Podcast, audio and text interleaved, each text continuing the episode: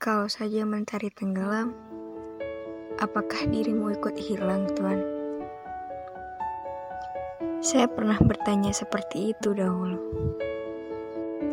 Dan kamu menjawab tidak. Kamu tidak akan menghilang. Tapi ternyata, bahkan sebelum mentari tenggelam, dirimu hilang bersamaan dengan rasa yang telah musnah sejak lama.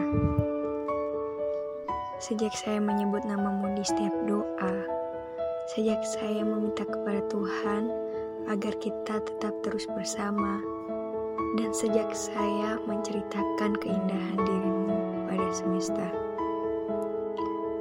Namun, di saat yang bersamaan pula, kau bersamaan dengannya. Dia yang bahkan baru kau temui akhir-akhir ya, memang salah saya, Tuan.